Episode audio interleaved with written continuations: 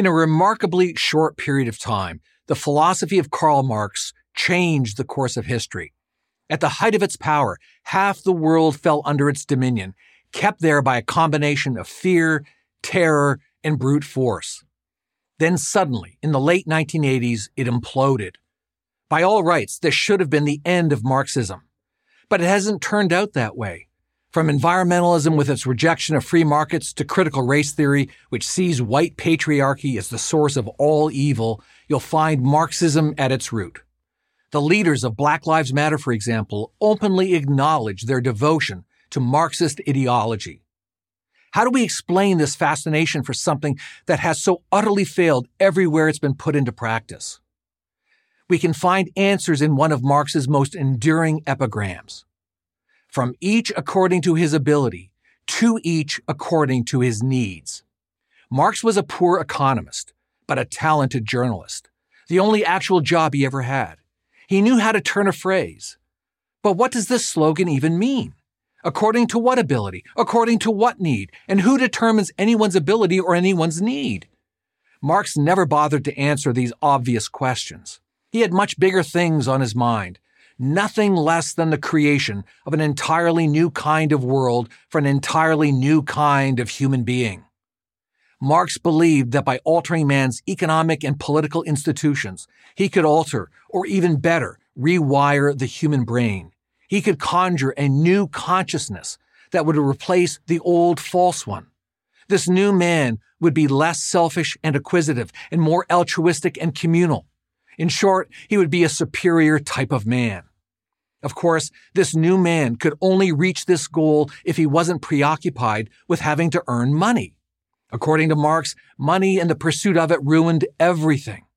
Marx hated money, maybe because he never found a way to make it. Getting rid of it was central to his worldview. Once a person's subsistence, one's daily bread, was distributed on the basis of need rather than greed, man's natural communal affections, long suppressed by his capitalist overlords, would be renewed.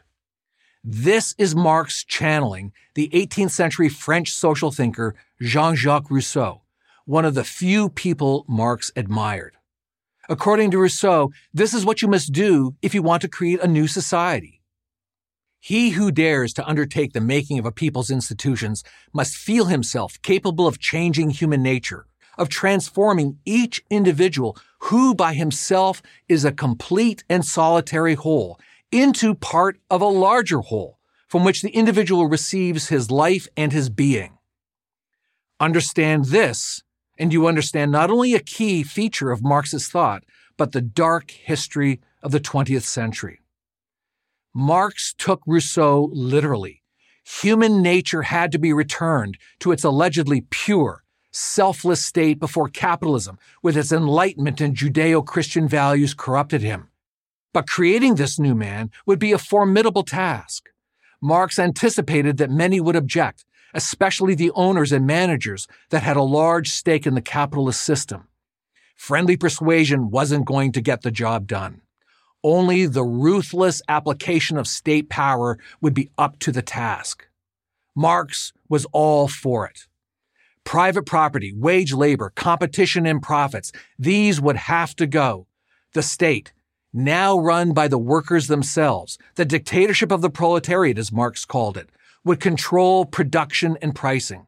It would wisely manage the economy, from each according to his ability, to each according to his needs.